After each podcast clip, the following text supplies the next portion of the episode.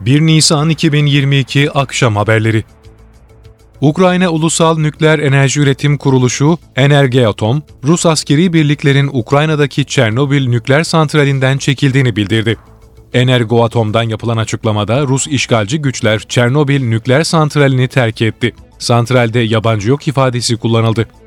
Ayrıca Rus ordusunun Ukrayna'nın başkenti Kiev bölgesinde bulunan Slavutich kentinden de çekildiği kaydedilen açıklamada, Rus güçleri santralden ayrılırken esir aldıkları Ukrayna ulusal muhafızlarını da götürdü bilgisi verildi.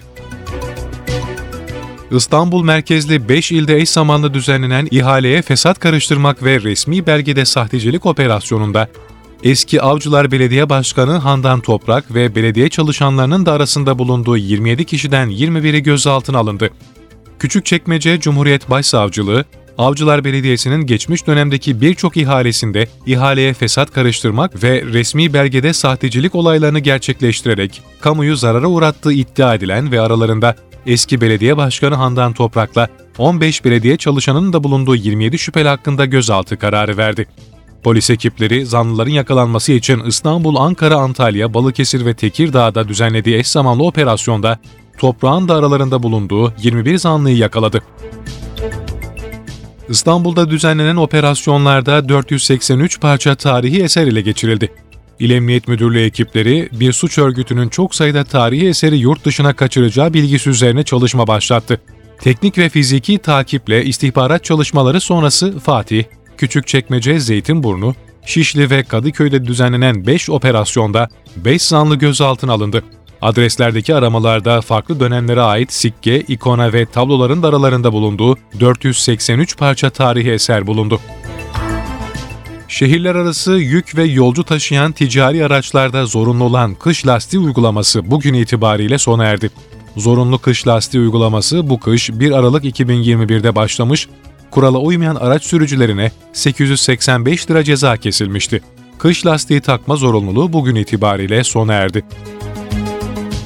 Kurumlar vergisi mükellefleri için 2021 hesap dönemi ilişkin beyan dönemi başladı.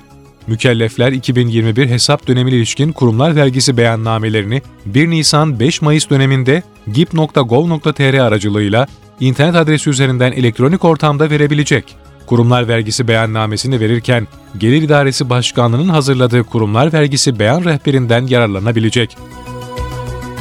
Sağlık Bakanı Fahrettin Koca, koronavirüs döneminde verilen süreli süresiz tüm sağlık raporlarının yıl sonuna kadar geçerli olduğunu açıkladı. Sağlık Bakanı Fahrettin Koca gelişmeyi sosyal medya hesabından duyurdu. Koca, COVID-19 salgını döneminde ilaç ve tıbbi malzeme erişiminde sorun yaşanmaması için gerekli tedbirlerin alındığını söyledi.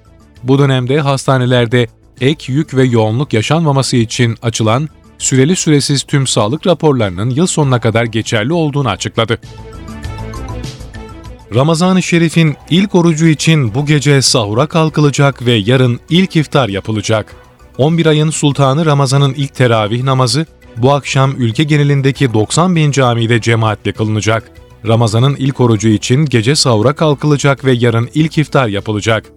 İlk imsak yarın saat 04.14'te Iğdır'da yaşanacak. İlk iftar da 18.35'te Iğdır ve Hakkari'de yapılacak. Ramazan'ın ilk günü son imsak saat 05.25'te İzmir'de olacak, son iftarsa 19.46'da Çanakkale ve Edirne'de yapılacak. İlk gün Kırklareli ve Sinop'ta 14 saat 27 dakikayla en uzun, Hatay'da ise 14 saat 12 dakikayla en kısa oruç tutulacak.